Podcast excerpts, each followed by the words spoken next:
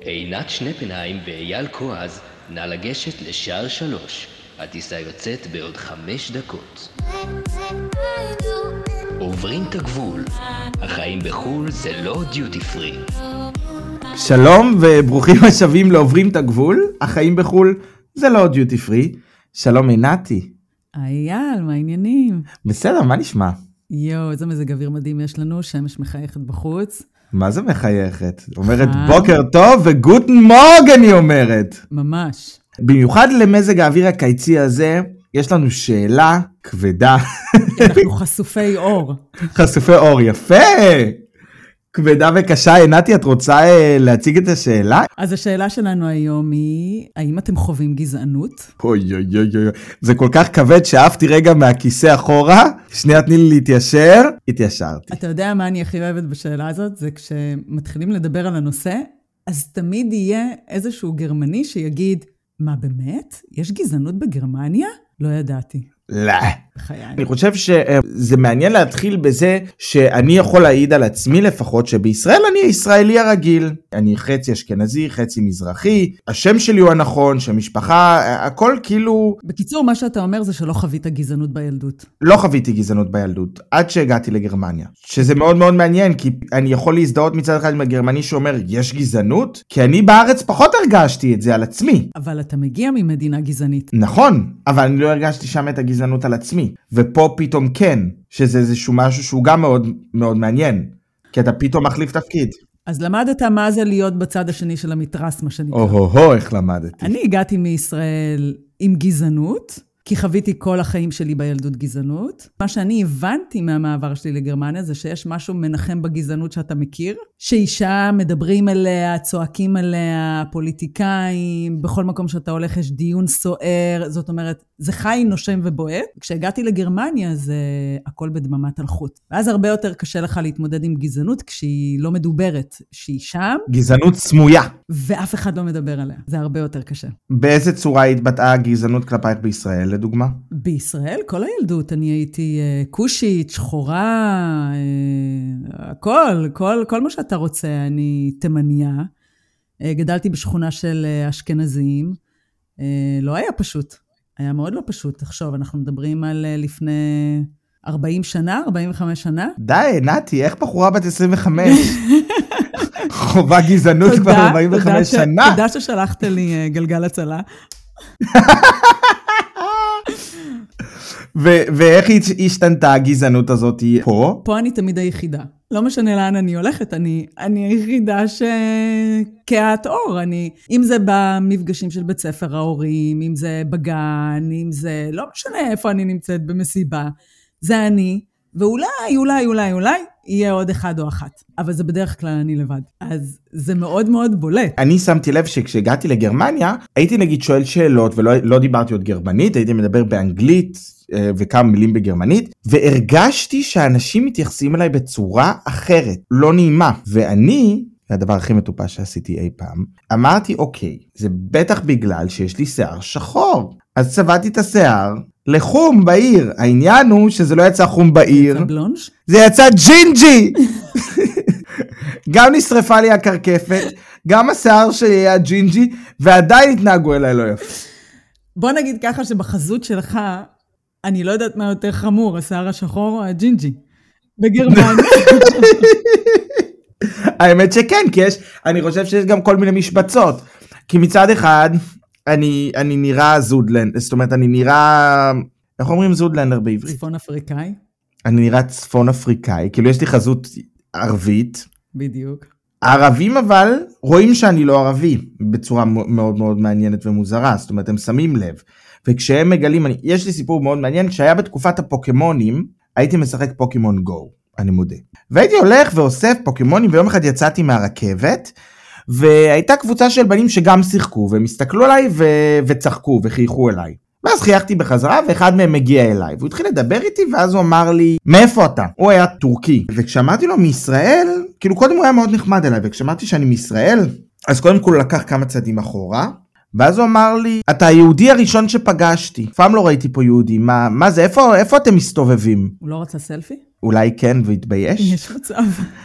אבל השאלה הייתה איפה אתם מסתובבים. בגן חיות. אבל זה היה דוגמה שגם אנשים, והוא נראה מבחינת חזות, הוא יכל להיות גם אה, בן דוד שלי, זאת אומרת, אנחנו, לא היה הבדל משמעותי. זאת אומרת, הבעיה היא פה, שהגזענות היא מגיעה מכל, מכל כיוון. אם זה הגרמנים שחושבים שאת משהו אחד, ואם זה מאנשים שהם ערבים שהם חושבים שאת משהו אחר.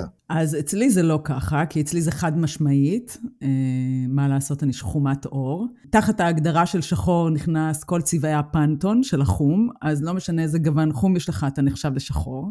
אני זוכרת שיום אחד נכנסתי למספרה עם הבן שלי, והיא באה אליי ואומרת לי, יואו, איזה קטע, צבעונית. עכשיו, אם יש מילה שאני לא מסוגלת לסבול, זה את המילה צבעונית, ואני מחייכת. והיא אומרת לי, את יודעת, הייתה לי שכנה צבעונית, היא דווקא הייתה מאוד נחמדה. זאת הגזענות שאני חווה. איך מגיבים על כזה דבר? לא מגיבים, כי זה לא אומר שהיא גזענית בבסיס שלה, אבל אז אתה מבין כמה התת-מודע שלה, ש... והחינוך בעצם שאנחנו עוברים, ושטיפות המוח ויזואלית. לאנש... איך זה יוצא במשפטים שהם משפטים שלא לא קשורים לכלום. זה לא בהכרח אומר שהיא, יש לה בעיה עם אה, שחורים, זה לא בהכרח אומר שהיא גזענית, אבל משפטים כאלה אני חווה המון. אני אתן לך דוגמה אחרת.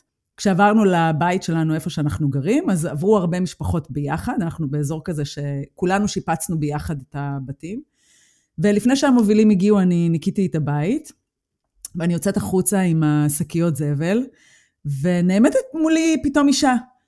והיא רואה אותי עם, עם שקיות ענק, שקיות זבל ענקיות, והיא אומרת לי בגרמנית, היי, אני השכנה מהצד השני. גם אנחנו עברנו לפה עכשיו. תגידי, הבעלים של הבית בבית? אז אני מחייכת אליה, ואני אומרת לה, כן. אז היא אומרת לי, את יכולה לקרוא להם בבקשה? זאת גזענות. אז מה אמרת לה? תמשיכי. אז מה אמרתי לה? אמרתי לה, אני עומדת פה, את יכולה לדבר. כמובן ההתנצלות שהגיעה אחרי זה הייתה... היא עוד יותר נוראית, אבל לא? בוודאי, כי המבוכה הייתה מבוכה נוראית, אבל זה גזענות פר אקסלנס. אני חושב שגם אצלנו בתור יהודים שחיים בחו"ל, זה גם לפעמים מתערבב. כי הגזענות היא באה ממקום גזעני, היא לא באה בהכרח ממקום, זאת אומרת... יש הבדל בין אנטישמיות לגזענות. אנחנו לא נכון. לא מדברים על אנטישמיות, כי אף אחד לא יודע שכשאתה יוצא מהבית שאתה יהודי או ישראלי. נכון. אבל כן רואים את החזות שלך, וכן אתה נשפט לפי איך שאתה נראה, לפי המראה החיצוני. שזה משהו שאני מושפעת אני מרגישה את זה, נגיד, אז בזמנו, אתה ועדי אה, שילון דיברתם על אה, טראומת הסופר. אז מבחינתי, טראומת הסופר זה תמיד להגיע ולקחת את הקבלה יחד איתי ולשים אותה בתיק, כי אני לא יודעת איפה יעצרו אותי וישאלו אותי אם גנבתי. אז אני אצטרך להראות... שאלו אותך פעם אם גנבת? בוודאי. אז אני אצטרך להראות... תספרי לי. אז אני אצטרך להראות את הקבלה, בוודאי. נכנסתי ל-DM, שזה כמו סופר פארם, קניתי מוצרים ב-DM, וה-DM יושב ליד REWE, שזה סופרמרקט רגיל.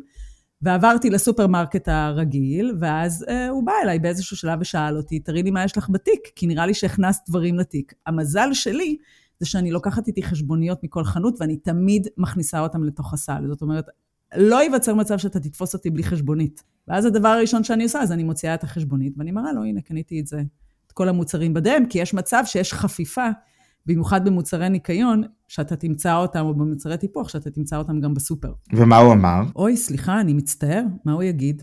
זה קרה לי גם באיקאה. אני עומדת בתור באיקאה, וכולם לפניי משלמים בקופות העצמאיות. אני מגיעה לקופה העצמאית, ואיך שאני מסיימת לשלם, הוא נעמד מולי ואומר לי, אני רוצה לספור את המוצרים בעגלה שלך לעומת החשבונית, יש לי תחושה שאת שכחת כמה דברים. אז נתתי לו את הקבלה, והוא סופר את הדברים שיש לי בעגלה, והוא סופר את הדברים בחשבונית, ואומר לי, אופס, שכחת אחד. אז אמרתי לו, לא, נראה לי בתת מודע שלך שמשחק איתך קצת, שכחתי אחד. תספור שוב, ותספור שוב את הקבלה. אז הוא ספר שוב בעגלה, ספר את הקבלה, ואמר, אוי, אני ממש מתנצל. אני מזועזע. זאת גזענות פר אקסלנס, שהיא ממש אה, חיה, נושמת ובועטת. אני קניתי פעם משהו בבית מרקחת ורציתי להחזיר אותו, וכשהגעתי להחזיר אותו, הוא אמר לי, איך אני אדע שלא השתמשת בזה? אמרתי לו, אבל זה, זה סגור. זה גם הכל סגור הרמטית, זאת אומרת רואים שזה לא פתוח. אומר לי, אבל איך אני אדע? אמרתי, אני אומר לך שלא השתמשתי, ואתה רואה שזה לא משומש, לא ויש לי את החשבונית והכל. הוא לא רצה לקחת את זה.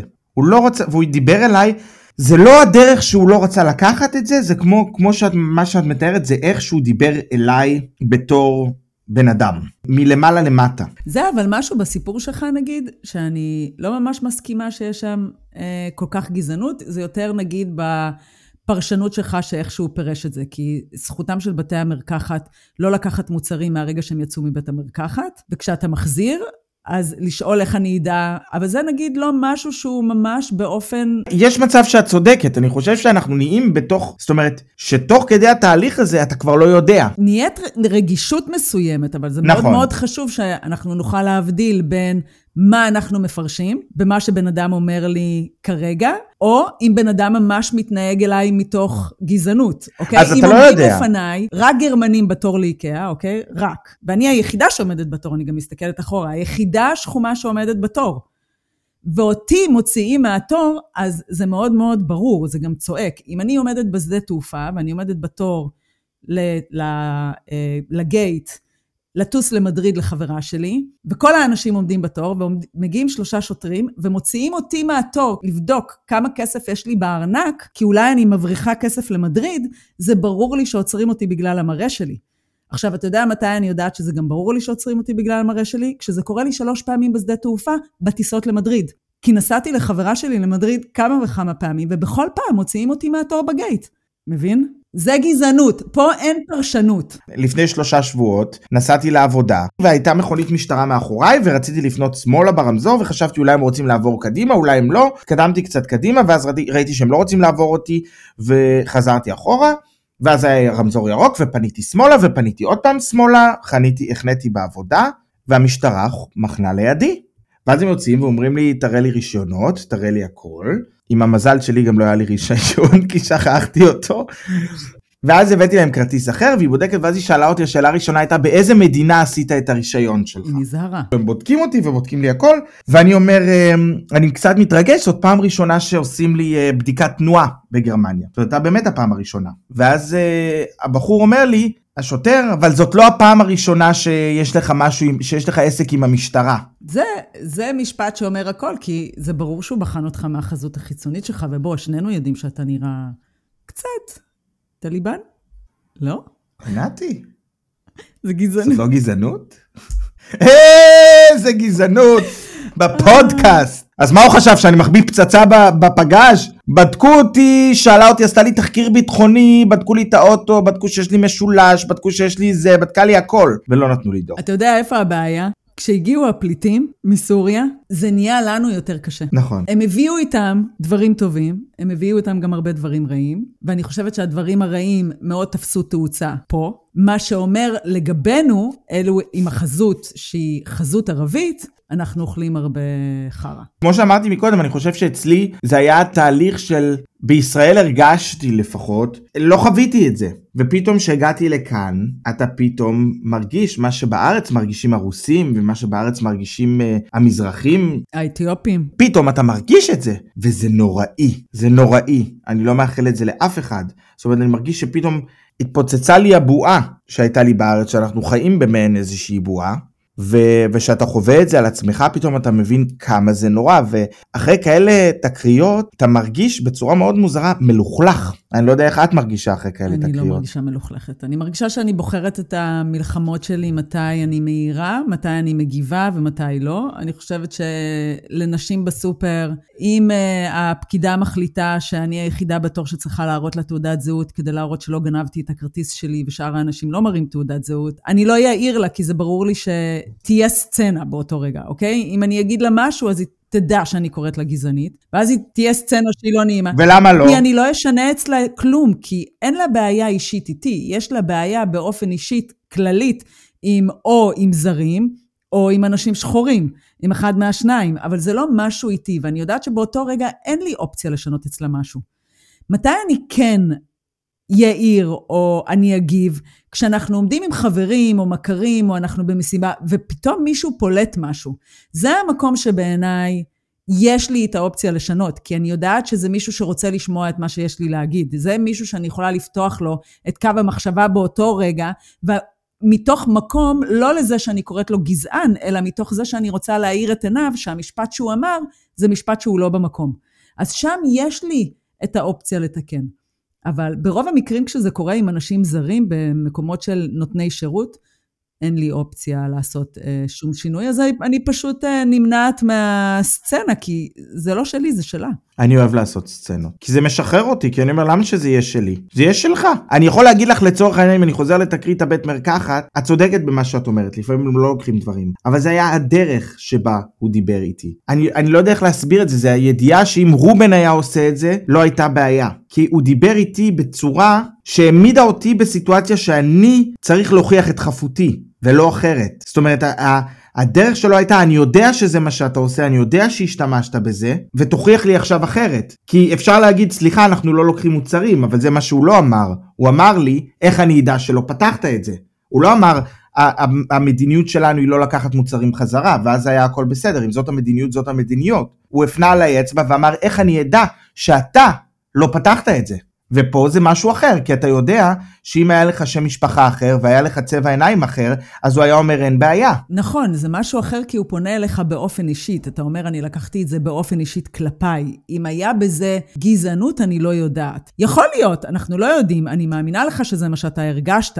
אין ספק שזה מה שאתה הרגשת, כי אנחנו הופכים להיות רגישים כלפי כל דבר שקורה לנו, וכלפי כל דבר שאנשים מתייחסים אלינו לא יפה. זה גם... לא חייב להיות בגלל הצורה החיצונית שלנו, זה גם יכול להיות בשנייה שמזהים שאתה לא מדבר גרמנית שפת ואז יודעים שאתה זר. יש גם את, ה, את המקום הזה. בהכרח אם זה גזענות מבחינת צבע העור שלי והחזות שלי, או בגלל שאני זר, יש הרבה מקרים שאנחנו לא יודעים לשים עליהם את האצבע, אבל אין ספק שאנחנו הופכים להיות מאוד מאוד רגישים לנושא. אני בן אדם, כמו שהמאזינים כבר שמו לב, אני בן אדם מאוד צבעוני ורועש. מאוד. מאוד.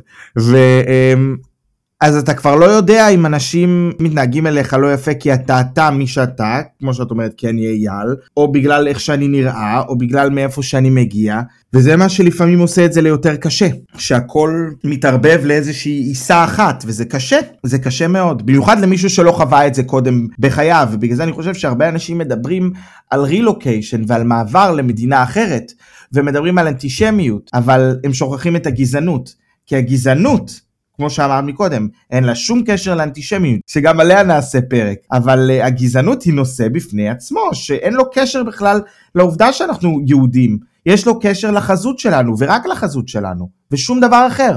ואני יודע גם שבסופו של דבר הערבים והאנשים שגרים פה שנראים כמוני סובלים בדיוק אותו דבר מבדיוק אותם דברים. ברור. ואז על זה מגיע העובדה שאני הומו ומגיע על זה העובדה שאני אה, יהודי. וישראלי. את כל המכלול ואת כל הזהויות שלך בעצם. ומהגר. ומהגר. אוי נתי איזה נושא.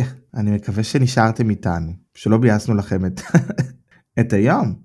את התות. אז איך זה משפיע עליך בעצם, הקטע של הגזענות בחיי היומיום? אני חושב שאני התחלתי לחשוב יותר, זאת אומרת שאני עוזב את הבית, אז אני חושב מה ללבוש, ומה לעשות כדי שיהיה, זה נשמע מטופש, אבל שאני אראה לא פליט או לא או, או לזר אם זה אה, איזה שעון אני שם ועם איזה בגדים אני לובש הפסקתי לצורך העניין לקנות בפריימק כי נסעתי ברכבת וראיתי שכל הפליטים ברכבת לבשו אה, בגדים של פריימק אמ, שזה מחשבה לגמרי מטופשת, והיא גם גזענית אגב, שלי.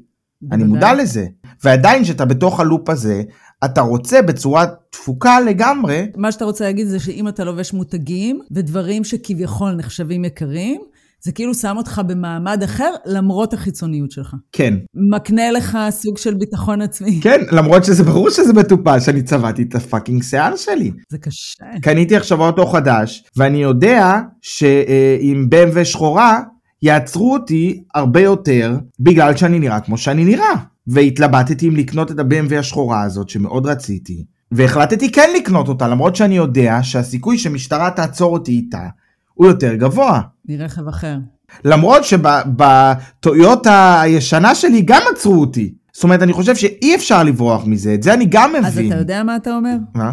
אתה אומר שלא משנה איך אתה תשנה את התפאורה, ואיך אתה תשנה את הדברים שאתה קונה, ואת הבגדים, ואת הנעליים, ואת האוטו, ואת השעון, ואפילו את הצבע שיער אתה תחליף. אם לא תשנה את מה שאתה מרגיש מבפנים, שום דבר לא יעזור. זה תחושת נחיתות שאנחנו סוחבים איתנו, אבל מאוד חשוב לעבוד עליה ולהוציא אותה, כי אם אתה תעבוד על הביטחון העצמי שלך ועל הערך העצמי שלך, אתה לא תהיה זקוק למותגים. אתה לא תצטרך לצבוע את השיער או לנסות לשנות את הזהות. זהו, אני כבר לא צובע. בשביל להימנע מגזענות. אני נפגשת בגזענות רוב הזמן, רוב השבוע. ב- ב- יש לי, אני יכולה, אני חושבת, לכתוב ספר על כמויות המשפטים המטופשים שאני שמעתי, משפטים גזענים שאני שמעתי, או המקרים שבהם אה, קרו לי. העניין הוא, זה ביטחון עצמי מבפנים, ולדעת מה אתה שווה, ולדעת ולהבין שזה לא אמור להשפיע עליך. יש לי את זה, ובכל זאת זה תופס אותך כל פעם לא מוכן. כי אתה עומד, וברגע שמישהו מדבר אליי ככה, אז אני מרגיש, אז באותו רגע אתה, אתה, אתה רואה בעיניים שלו את זה שהוא רואה אותך כפחות. ואני חושב שזה משהו שאני לא יודע אם אני אוכל אי פעם, רק בגלל איך שאתה נראה, או רק בגלל איך שאתה מדבר, או רק בגלל השפה שלך, בגלל אולי שאני בא ממקום, ואני מודע לזה, ממקום מאוד פריבילגי, ש-22 שנים בחיים שלי לא חוויתי את זה. אבל תחשוב שהמקום הזה הוא מקום קטן, אוקיי? רוב החיים זה לא זה. נכון, אבל אנחנו מדברים עכשיו על זה כפרה. אבל אנחנו מדברים על זה, אבל... ברחה לי כפרה, שאתה- אוי. זה משהו שאתה יכול לעבוד, אבל על עצמך, על תחושות הנחיתות, ולא להתרגש.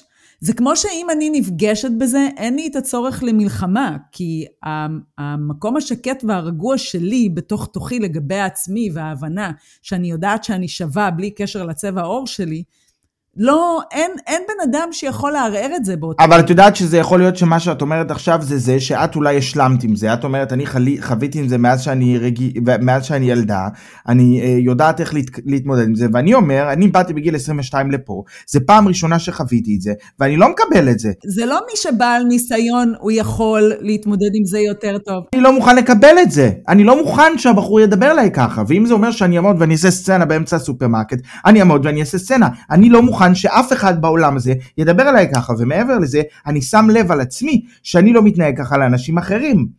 נתי, אני לא שרתי לך הפרק בכלל. מה תשאיר? אני לא יודע. חתולה שחורה. רע ומיוחמת, חתולה שחורה, אותך שורטת בנחש. יעשה קס קס.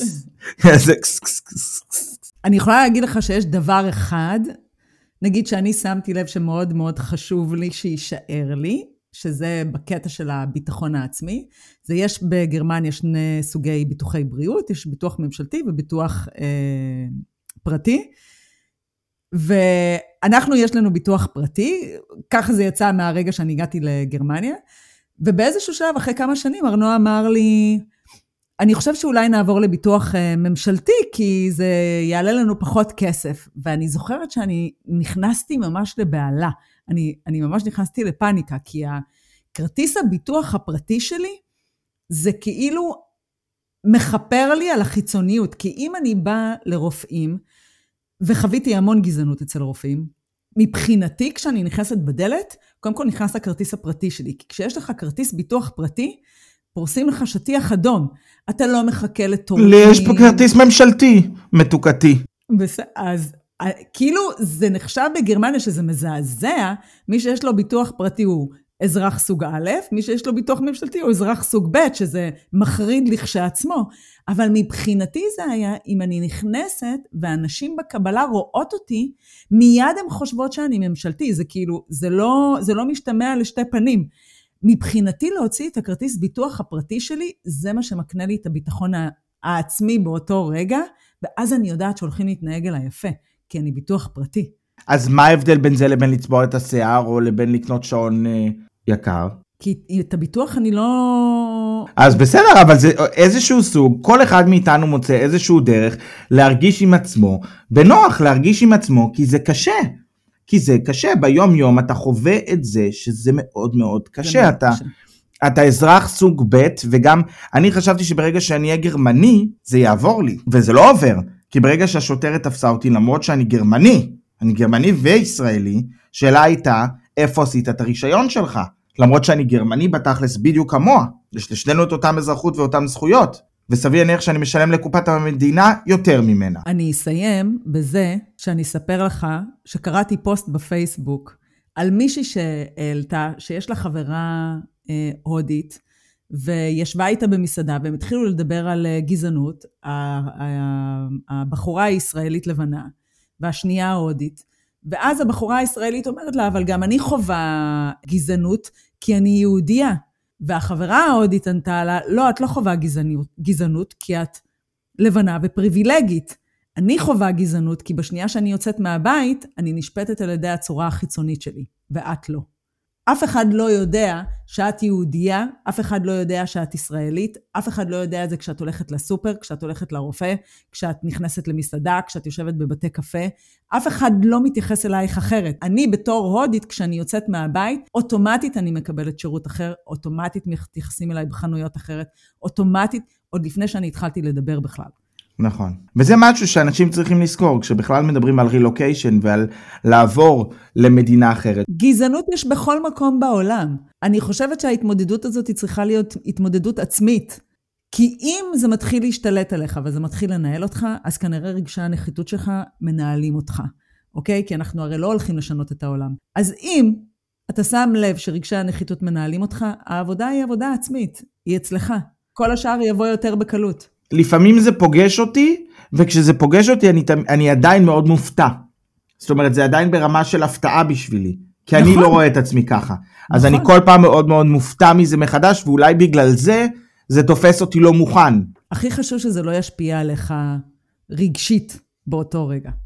זאת אומרת, אלה אבנים קטנות בדרך, כמו כל אבן קטנה בדרך ברילוקיישן. אני בחור רגיש. אבל את יודעת מה? את תפקידך לנגב לי את הדמע. או, ואני מנגבת מלא.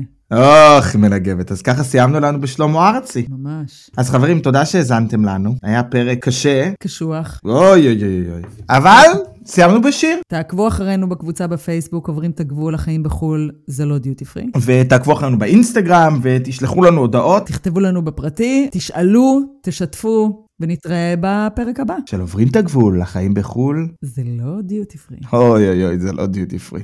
לא. יאללה, עינת, אני עושה סיבוב על הכרטיס של הביטוח הפרטי שלך, בואי. סבבה. ביי.